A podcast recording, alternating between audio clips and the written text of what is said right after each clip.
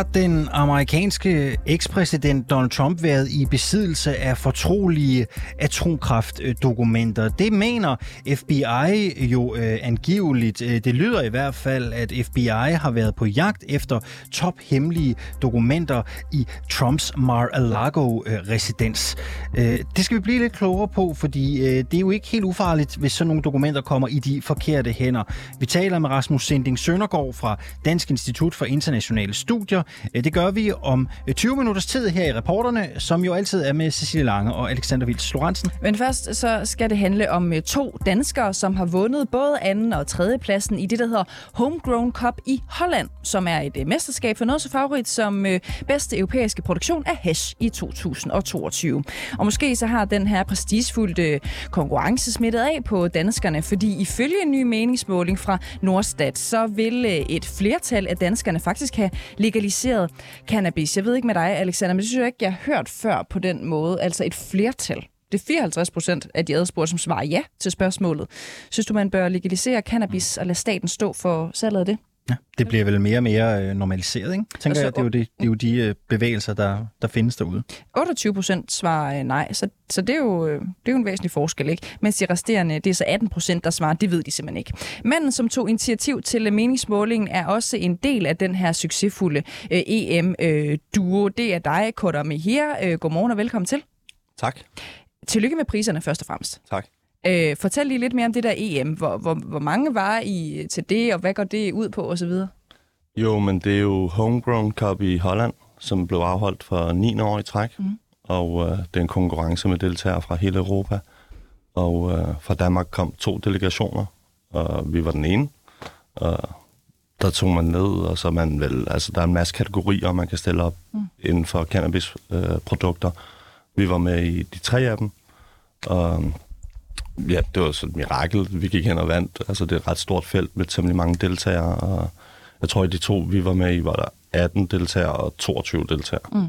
Gerne så tæt på mikrofonen som overhovedet muligt, så, ja. så, så lytteren kan høre dig bedst muligt. Jeg er simpelthen bare nysgerrig på, hvordan vinder man det der? Altså, er det i, øh, er det, er det i smag? Er det i, er det i effekt? Er det i rulning? Hvordan vinder man E M? Det er en kombination af det hele. Okay. Der sidder nogle dommere, øh, en masse dommere. De vurderer produkterne på fire faktorer. Øh, smag, udseende, øh, hvordan det brænder og hvordan det dufter. Mm.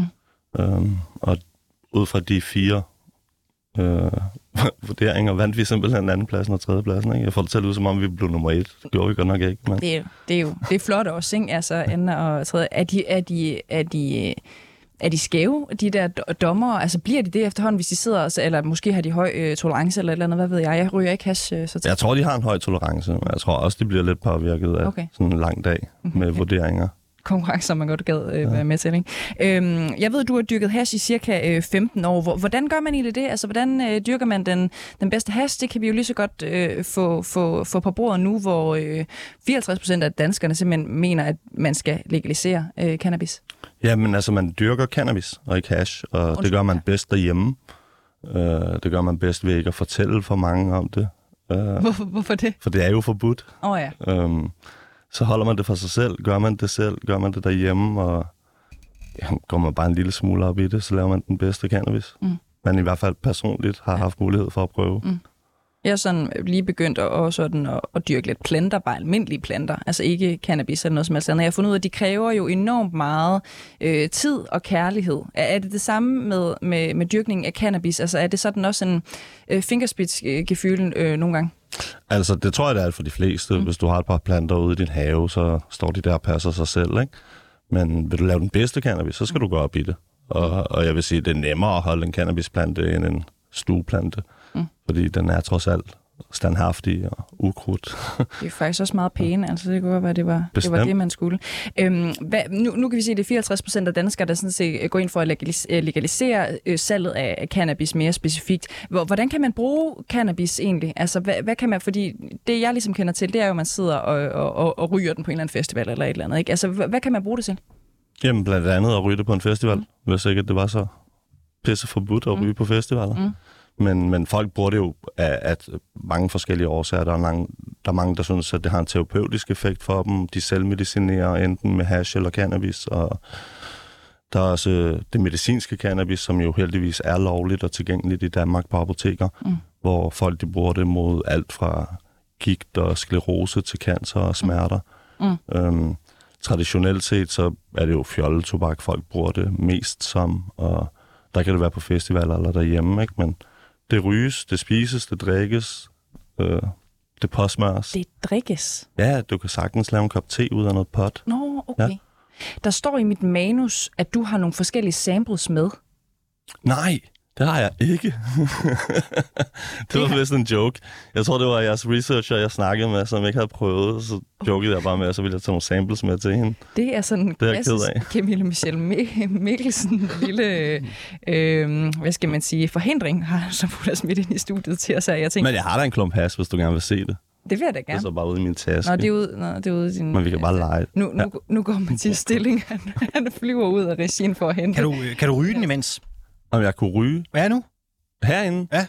Jeg ved ikke, om man må ryge i dit studie. Det er også pisse tidligt om morgenen. Nå, det var, hvis du havde lyst, skulle du gøre det.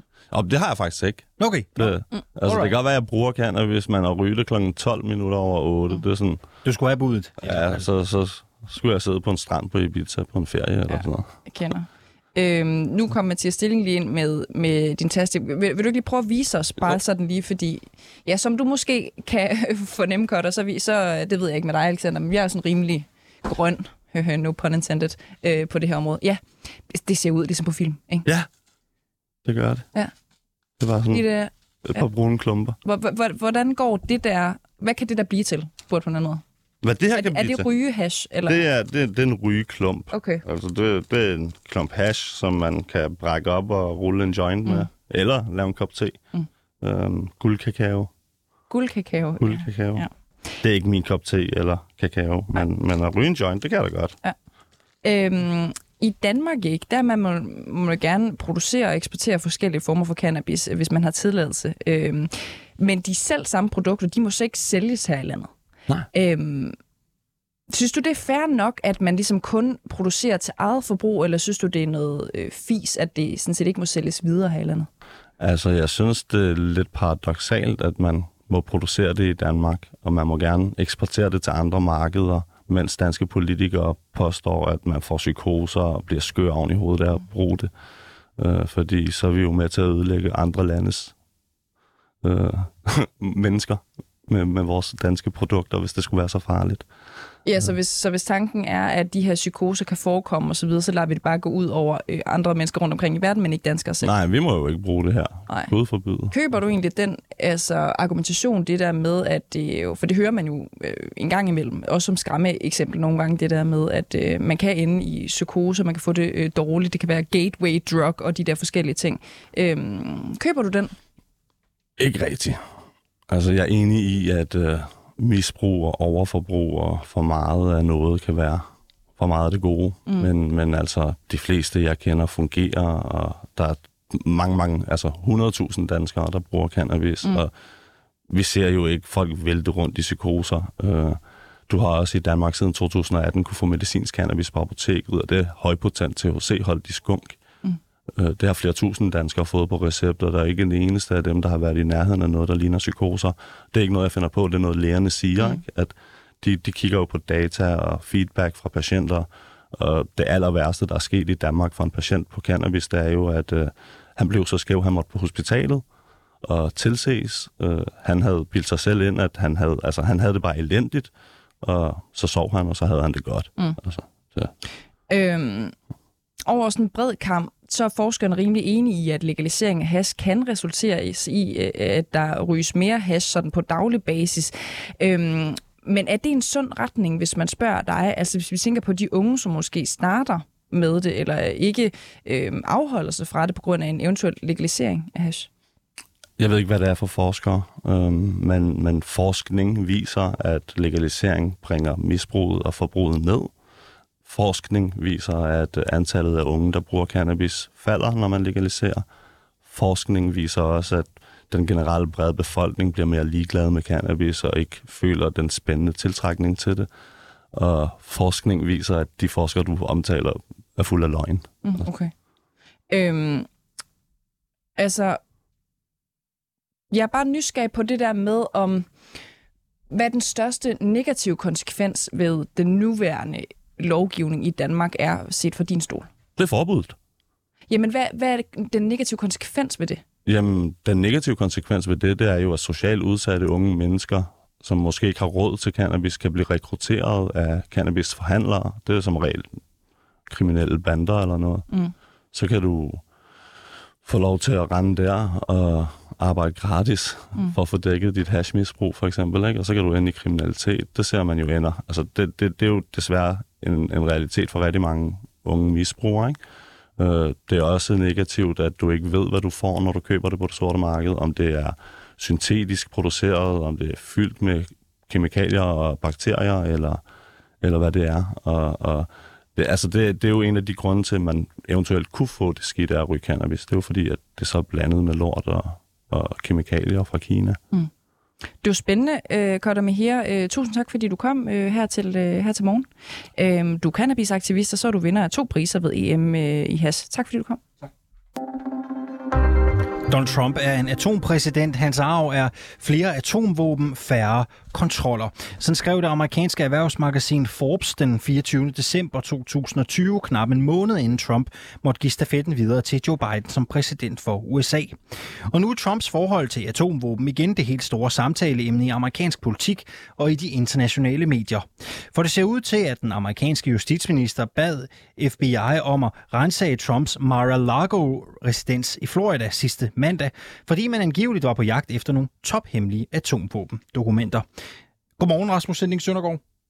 Godmorgen. Du er seniorforsker ved Dansk Institut for Internationale Studier, hvor du har fokus på amerikansk udenrigspolitik. Øhm, hvad er det for dokumenter, som man har beslaglagt hos Trump?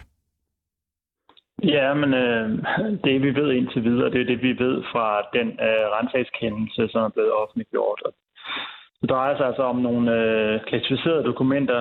Nogle af dem er markeret med det, der hedder top secret, altså det vil sige altså yderst hemmeligt. Øh, det er typisk dokumenter, der kan udgøre en exceptionel trussel mod national sikkerhed, og derfor så er det typisk nogle dokumenter, som man ikke får lov at opbevare et sted som Mar-a-Lago, hvor der kommer en masse folk rendende hele tiden, men derimod kun må ses i sådan nogle særligt sikrede lokaler. Øh, og så har vi en formodning om, på baggrund af nogle øh, reportager fra de amerikanske medier, at de blandt andet vedrører atomvåben, men vi ved ikke så meget mere øh, om, hvad det konkret er. Så vi ved ikke noget om, hvad der står i de dokumenter, som F B I har taget med fra Mar-a-Lago?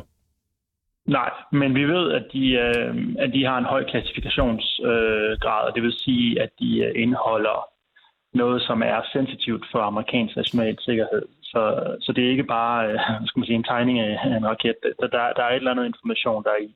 Og hvis det er så klassificeret, hvis det er så klassificeret, hvad laver det så på Trumps residens i Florida?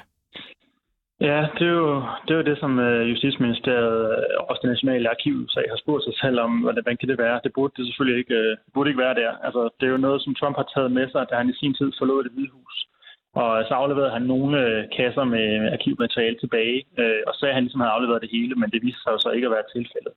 Så, øh, så det er det ligesom hele problemet, kan man sige, at det opbevares øh, et sted, hvor det ikke... Det burde jo være i, i det nationale arkiv i U S A, det amerikanske svar på arkivet. Det kan jo være svært at svare på, og det ved du jo helt sikkert ikke, men jeg kan alligevel ikke lade være med at spørge dig. Hvorfor kunne Trump have interesse i at beholde de dokumenter? Ja, men der bliver gisnet øh, om det, det kan vi jo alle sammen gøre. Øh, altså, det kunne jo være, fordi at der... Øh, af informationer. Hvis, lad, os nu, lad os nu lege med tanken om, at det handler om atomvåben. Øh, der er blevet spekuleret i tidligere om, hvorvidt Trump for eksempel var ude på at sælge noget, øh, noget viden, øh, noget atomvåbenteknologi viden, til øh, for eksempel Saudierne, dengang han var præsident. Øh, så et motiv, og det er igen en gidsning, men et motiv kunne jo være, hvis der er vigtig viden her om atomvåben, så kunne øh, Trump eventuelt sælge det til en tredjepart, altså for eksempel til Saudi-Arabien eller andre. Det kan jo også være, at det drejer sig om materiale, som på en eller anden måde kan inkriminere Donald Trump, altså kan få ham sat i spjældet, hvis det er, han har et eller andet. Altså, det bliver jo ikke kun atomvåben, der er i de her klassificerede dokumenter. Det er en lang række andre ting. Så der er dem, der mener, at han egentlig bare er glad for at samle på ting. Han har en lang forhistorie med at samle sådan souvenirs til sig gennem livet og bare opbevare det, fordi han godt kan lide at have de her ting i sit kontor. Spørgsmålet er også om noget, han godt kan lide at have, bare for lige at kunne vise frem til gæster og se, at jeg har noget meget sensitivt materiale om atomvåben. Det, det, vi ved det simpelthen ikke, men, øh, men øh, der bliver spekuleret meget kraftigt i, hvordan kan det dog være, at han tror, det er en god idé at have sådan nogle dokumenter på sit øh, kontor i Mar-a-Lago. Hvis det viser sig, at man på den ene eller den anden måde kan dokumentere, at Trump havde intentioner om at sælge nogle af de her klassificerede dokumenter og oplysninger videre, øhm, hvordan skal jeg sige det diplomatisk? Det lyder jo kriminelt, kan man sige. Jamen, det gør det, øh, fordi det, det ville det i så fald være, hvis det er det, der er tilfældet.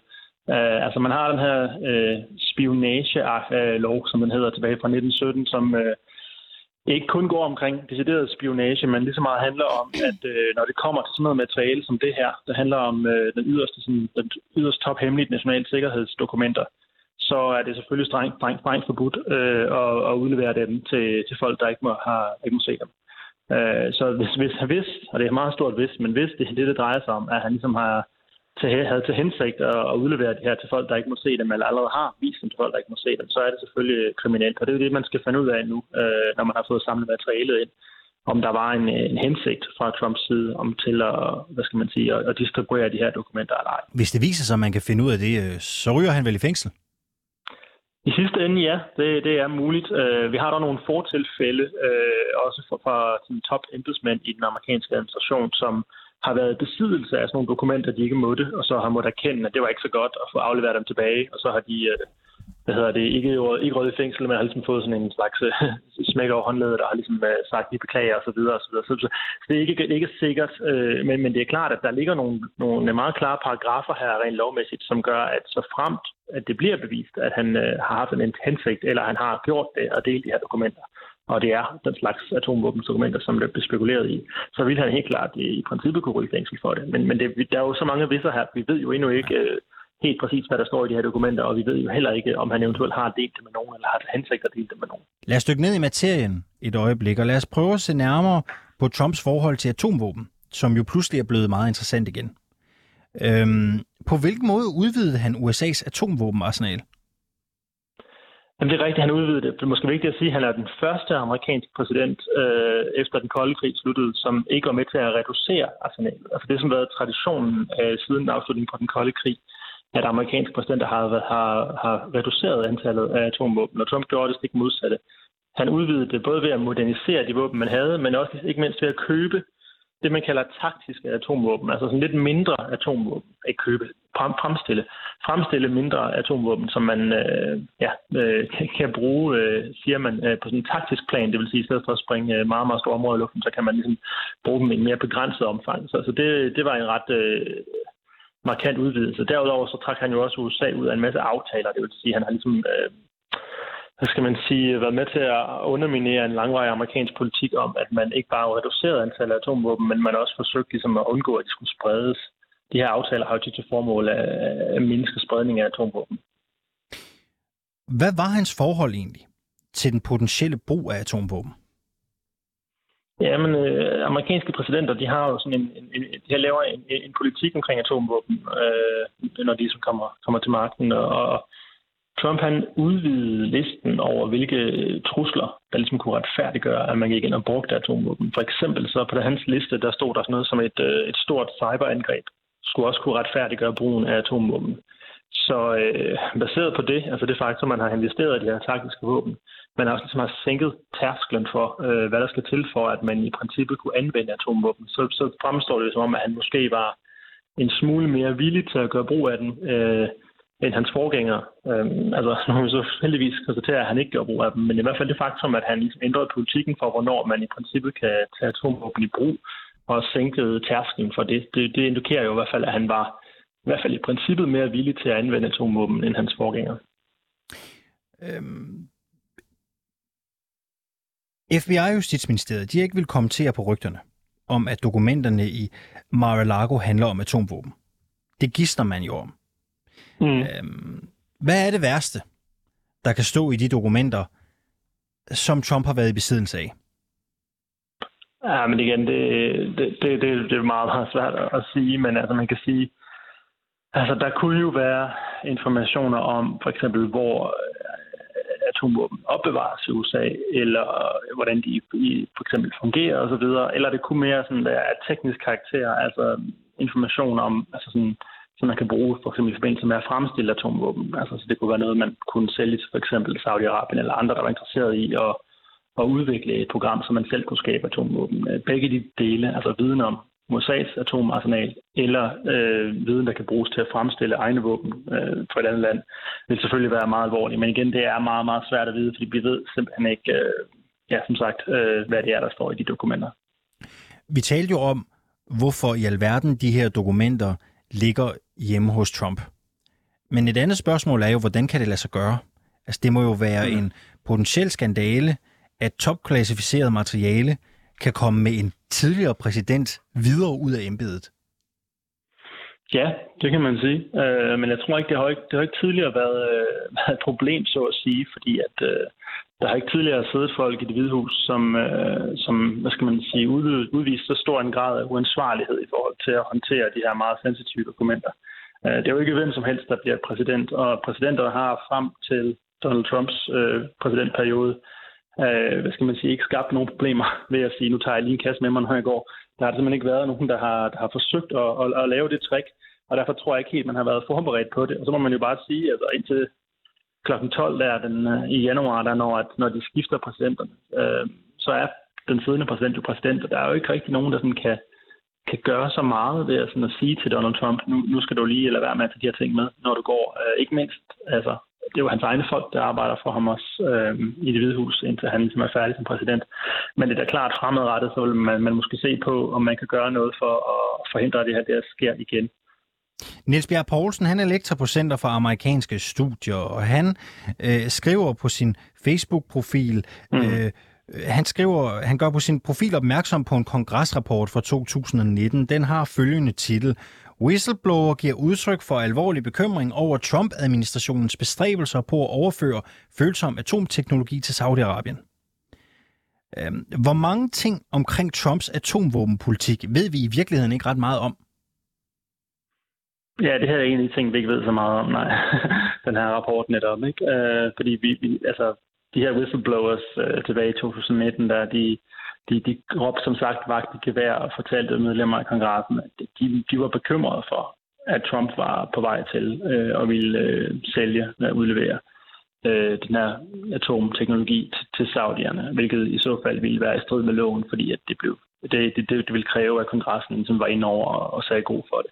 Men altså, det, igen, det blev ikke i den her rapport heller ikke påvist, blandt andet også fordi, at republikanske medlemmer af kongressen ikke var villige til at, at køre den undersøgelse videre. Mm. Så, så, så igen, det er også et af de punkter, hvor vi ikke ved så meget, men man må sige, at når vi ved, at der er de her whistleblowers fra inde, inde i Trump-administrationen, der i sin tid fandt det så alvorligt, var så bekymret, at de gik til kongressen, og at man fik lavet den her rapport, så, så, så er det jo nok... Der, der, der, der er sjældent øh, hvad skal man sige, røg uden, der er noget i, ikke? Så der er i hvert fald en vis bekymring i forhold til, at vi ved også ret meget om Trump-administrationens særlige forhold til Saudi-Arabien. Både altså, at han jo var ret hurtig til at, at tage over og besøge dem, men også at øh, han har udviklet øh, ret tætte private øh, erhvervsforbindelser til det saudiske kongehus, øh, som blandt andet er med til at finansiere nogle af hans golfturneringer, og hans øh, svigersøn Jared Kushner havde et meget tæt forhold til øh, M B S, øh, Mohammed bin Salman, som nu er de facto leder af Saudi-Arabien. Så vi ved for eksempel i forhold til det saudiske case, at forholdet mellem Trump og Saudi er meget, meget tæt. Du nævnte for et øjeblik siden, at det er jo ikke hvem som helst, der bliver præsident i U S A, og her har vi måske at gøre med en af de mere uansvarlige i rækken, øh, nævnte du. Ja, nu stiller jeg dig et spørgsmål, og det er helt fint, hvis du ikke vil svare på det, så skal du bare sige, det har jeg ikke nogen kommentar til, og så, så dribler vi videre. Øhm, tror du, det er farligt, eller kan være farligt, at Trump har været i besiddelse af de her dokumenter? Ja, altså det, det, det, det kan det jo i det omfang, at øh, vi ikke ved, hvem der har set det. Nu, nu, nu tyder det jo på, at F B I har været nede på Mar-a-Lago og fået fat i det hele, så nu, nu, nu har de forhåbentlig fået inddraget alle de dokumenter, der er. Men selvfølgelig har det kunne været farligt, øh, altså ikke mindst i den forstand, at vi ved jo ikke, øh, hvem Trump øh, hypotetisk set altså, kunne have udleveret de her dokumenter til. Og, og vi ved ikke, hvad der står i dokumenterne, men hvis de vedrører atomvåben, og den information kommer i de forkerte tænder, så kan det jo godt vise sig på sigt at, at udgøre en risiko for, for enten U S A eller for andre. Det kommer jo lige an på, hvad det er for information, og hvad folk vil bruge den til. Men det er klart, det kan være farligt. Der er jo en grund til, at de her dokumenter de er klassificeret med den her meget høje sikkerhedsgrad. Det er jo netop fordi, at det kun er folk, der er blevet godkendt til at skulle se dem, som skal have lov til at se dem. Så hvis den slags viden kommer ud, så kan det altid være farligt, uanset hvad det, hvad det helt konkret drejer sig om. Rasmus Sinding Søndergaard, du er seniorforsker ved Dansk Institut for Internationale Studier, hvor du er specialiseret i amerikansk udenrigspolitik. Tak fordi du var med her til morgen. Det er meget at sige tak.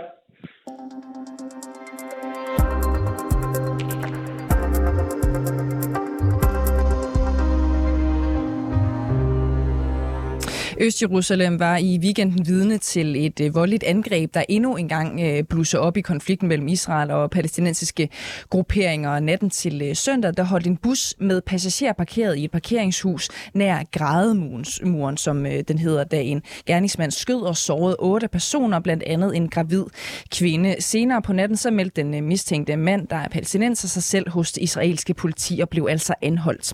Jotam Confino, godmorgen. Godmorgen til jer. Du er freelancejournalist hos U S A Today, og du er med os fra Tel Aviv i Israel.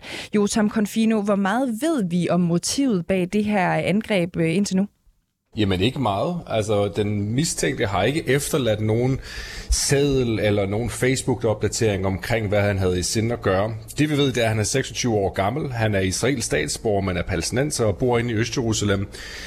Og øh, ja, meldte sig selv jo, øh, sprang i en taxa et par timer efter angrebet og øh, meldte sig på, på politistationen. Han har siddet i fængsel i fem år øh, tidligere for knivangreb, så hans baggrund er kriminel, men han har ikke nogen relationer til terrorgrupper, og han har ikke begået nogen terrorangreb før. Så det vi ved, det er de her fakta, øh, og som sagt, han har ikke efterladt nogen note eller seddel eller nogen oplysninger omkring, hvad han var på vej til at gøre. Men det er heller ikke unormalt. Altså, der er rigtig mange af de her angreb, som finder sted, som ikke øh, efterlader noget det specifikt motiv andet end den gerning, de udfører. Altså, de skriver ikke, nu er jeg på vej ud til at slå nogen ihjel, fordi jeg har en politisk overbevisning. Altså, den klassiske, sådan helt klassiske terrordefinition. Det vi lige skal huske på, det er, at der er jo meget forskellige terrordefinitioner rundt omkring i, i verden. I Israel bliver det helt kategorisk med det samme øh, betegnet som terror, når en palæstinenser på den her måde går ind og skyder tydeligvis bevidst efter jøder.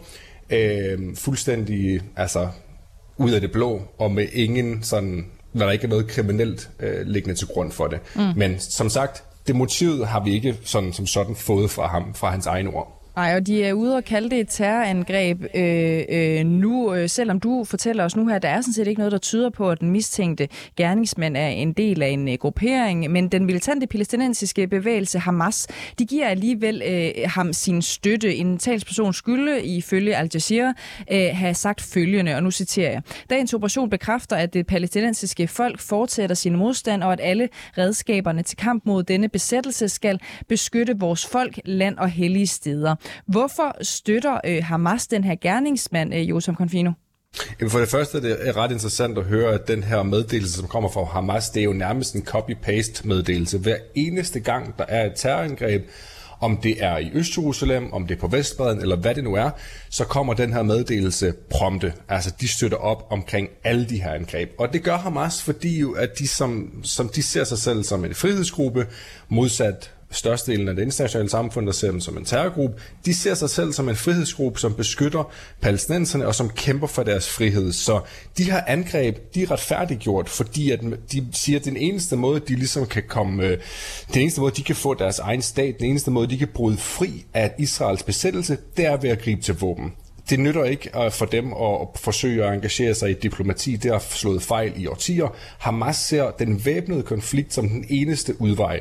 Så det her for dem er en væbnet konflikt, selvom at det går ud over øh, civile. De siger, jamen altså Israel slår også civile ihjel, så øh, hvis de må, jamen, så må vi også. Så det er en ret prompte og en ret automatisk meddelelse, der kommer, som simpelthen er så standard efterhånden, at det øh, ikke på nogen måde overrasker nogen mennesker, nogen hernede, når den her øh, støtte, den kommer direkte fra Hamas. Mm. Hvad kan det få konsekvenser for det i forvejen anstrengte forhold mellem Israel og, og Hamas, altså at det her sker? Jamen det er farligt, fordi Hamas og Israel har faktisk, øh, det lyder helt utroligt, men faktisk øh, har et, et, et bedre forhold lige nu, end de havde for bare et år siden, for eksempel, hvor de var i krig med hinanden inde i Gaza. I lige nu forsøger de faktisk at nærme sig et forhold, som er, jeg vil ikke kalde det normalt, men i hvert fald en måde, hvor at Hamas ikke øh, begår terrorangreb mod Israel, de affyrer ikke raketter, de holder sig så at sige på måtten inde i Gaza, og til gengæld så løfter Israel restriktionerne og, og blokaden stille og roligt fra Gaza, altså ikke totalt overhovedet, men de lader flere mennesker komme ind fra Gaza ind til Israel for at arbejde, økonomien begynder stille og roligt at regenerere sig inde i Gaza. Så det her, det er farligt, fordi hvis Israel lige pludselig ser en direkte sammenhæng mellem Hamas, der opildner til terror ved at blive ved med at, at give, give deres grønne lys til de her operationer, og selvom det ikke er dem, der orkestrerer det, men altså retorisk opfordrer til, at palæstinenserne skal gøre det her, jamen så kan Israel nå til et punkt, hvis der kommer en bølge af de her angreb igen, at de vil slå ned på Hamas, og de vil straffe dem for det. Det var lige præcis det, vi så i foråret, hvor der var en bølge af terrorangreb i Israel, som ikke var orkestreret af Hamas, men som var meget opfordret af dem, og de her lone wolf attacks, altså de blev ved med at, at florere og blev ved med at ramme israelske civile byer, og Israel nåede til sidst et punkt, hvor de i hvert fald i de tv-studier i Israel sad disku- uh, seriøst og diskuterede om, hvorvidt man skulle likvidere Hamas' leder som en straf for, at han opildner til terror. Så det er farligt, det her uh, med at opildne til angreb, uh, og det kan godt få en konsekvens, hvis vi ser flere angreb. Og, og bare lige noget, som vi har bidt mærke i her på, altså øh, forrige weekend, øh, der så vi jo tre dage faktisk med forskellige israelske bombeangreb i, i Gaza, øh, der var rettet mod islamisk jihad, og omvendt så blev der sendt elleve hundrede, øh, nej undskyld, elleve tusind, ja, det er jo vildt, raketter afsted mod øh, Israel. Altså hvor patent er situationen lige nu mellem de her palæstinensiske grupperinger og så Israel? Det var elleve hundrede raketter, du havde, du havde ret første gang. Det var gang. Godt, så var det en fejl i mit manus. ja. øhm, jamen altså, den her konflikt var jo spektakulær i den forstand, at for det første så holdt Hamas sig ude, ude for konflikten, hvilket jo er meget øh, unormalt eller ualmindeligt. Altså, sidste år, som sagt, var det jo Israel og Hamas, der var i åben krig, og Hamas er den, der styrer øh, Gazastriben. Den her omgang var det kun islamisk jihad og Israel, som øh, gik i, hvad hedder det, ja, som var i konflikt med hinanden, og det nåede jo til et punkt, som var ekstremt anspændt. Altså, man havde både Egypten og Katar til at male indover for at få en våbenhvile på plads. Og øhm, altså det, det nåede til et punkt, hvor Israel likviderede tolv medlemmer af islamisk jihad, og flere af dem var senior øh, kommandører, og de har fortsat med at arrestere medlemmer af islamisk jihad inde på Vestbredden efterfølgende. Så altså forholdet mellem islamisk jihad og Israel er ekstremt øh, dårligt og ekstremt anspændt. Øh, og det kan faktisk øh, næsten ikke sammenlignes længere med Israel og Hamas. Som sagt, Israel og Hamas forsøger at få et eller andet form for, jeg ved ikke om man kan kalde det et samarbejde, men i hvert fald et mere normaliseret forhold, hvor islamisk jihad nægter at have noget som helst med, med Israel at gøre. De er fuldstændig ligeglade med, øh, altså de har ikke noget ansvar heller over for, for palæstinenserne inde i Gaza. Så for dem, der er det ultimative terrorangreb og væbnet konflikt, som fører til øh, palæstinensernes, øh, hvad hedder det, ja, frihed, så at sige, for dem i hvert fald. Jotam Confino, journalist for U S A Today. Tusind tak, fordi du er med her til morgen. Og så siger jeg også bare lige, at kamphandlingerne, der forrige weekend kostede niogfyrre palæstinenser livet, blev afsluttet med en våbenhvile mellem Israel og islamisk jihad.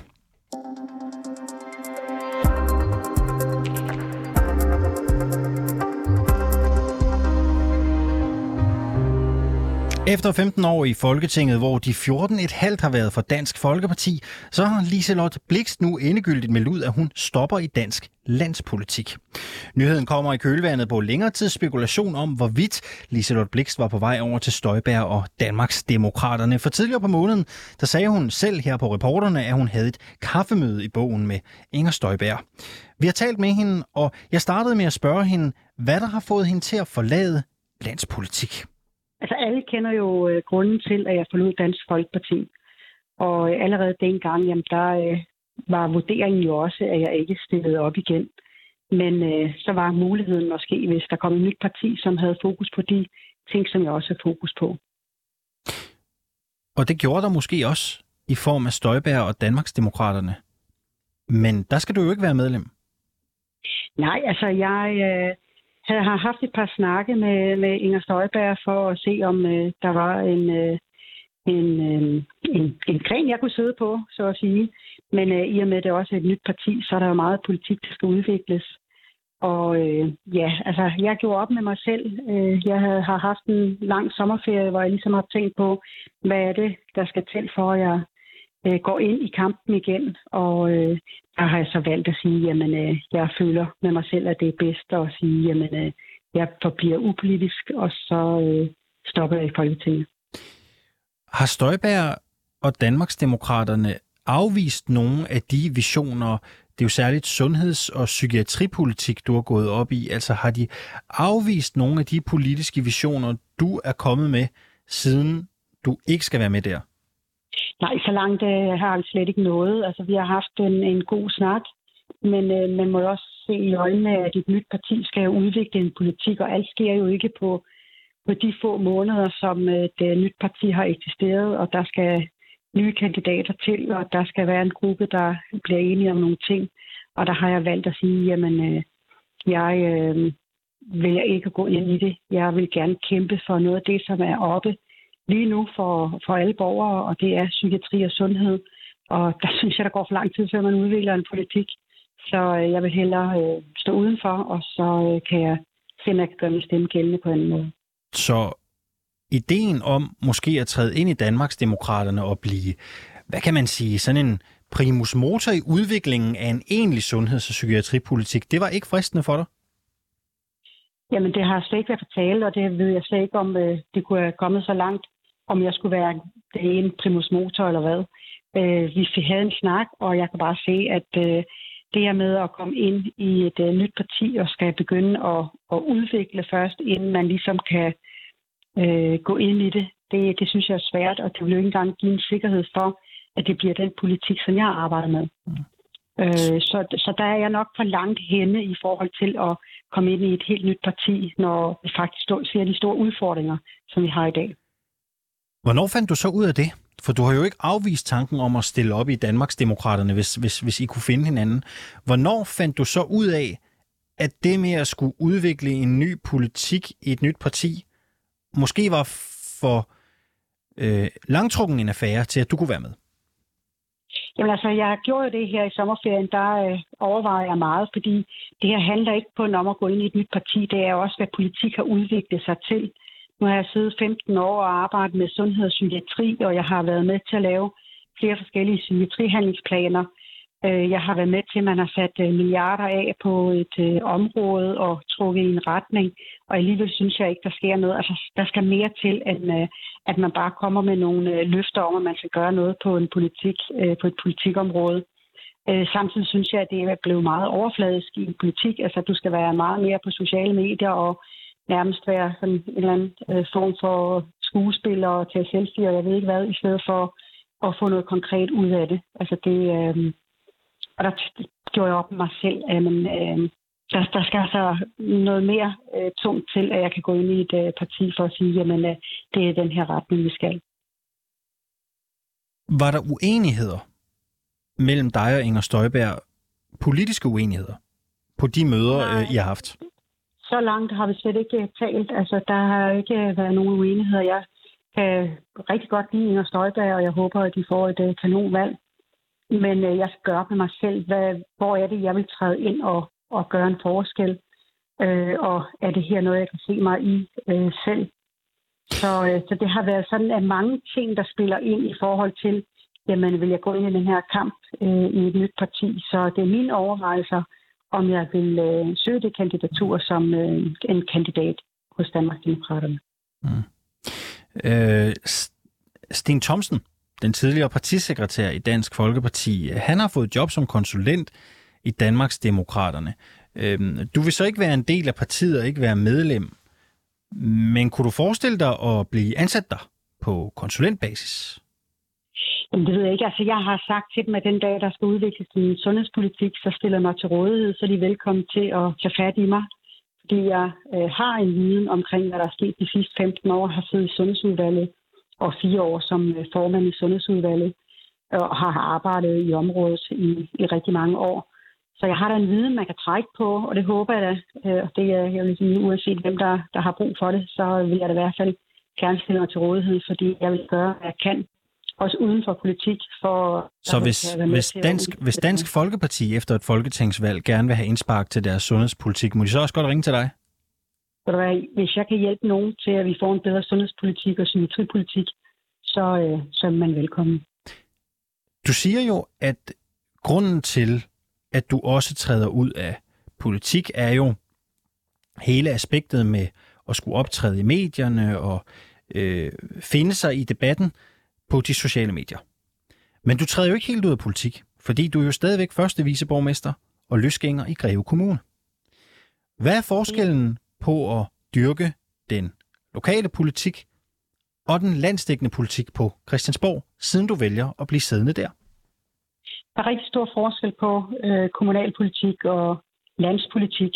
Øh, her i kommunen, der har jeg været med til at netop sætte fokus på psykiatri, sundhed og sikre, at ældre ikke fik liggedage og blev øh, skåret alt for meget i deres service. Og det er det, jeg gik ind i politik for i sin tid for enogtyve år siden.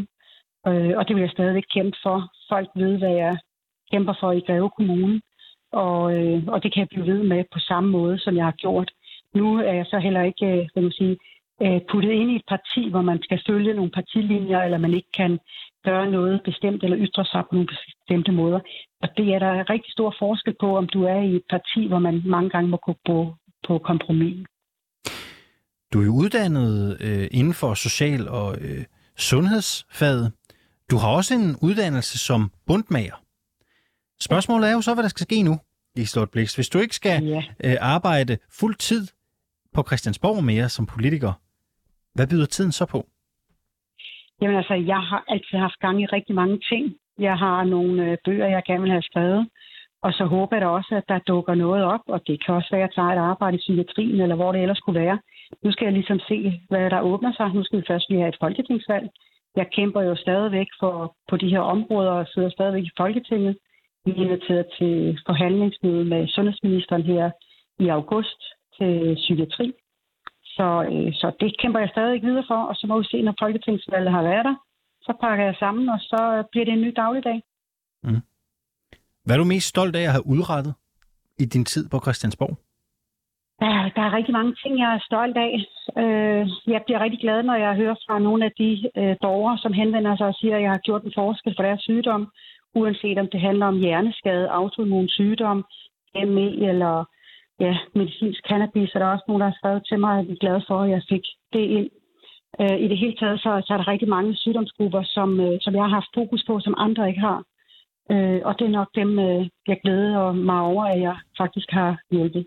Ja, så lød det altså fra Liselott Blixt. Hun fortsætter jo som første viceborgmester og medlem af byrådet i Greve som løsgænger. Og du kan faktisk høre et længere interview med Liselott Blixt i Alis Fædreland. Og det afsnit, det er allerede tilgængeligt som podcast, og du finder det der, hvor du henter dine podcasts.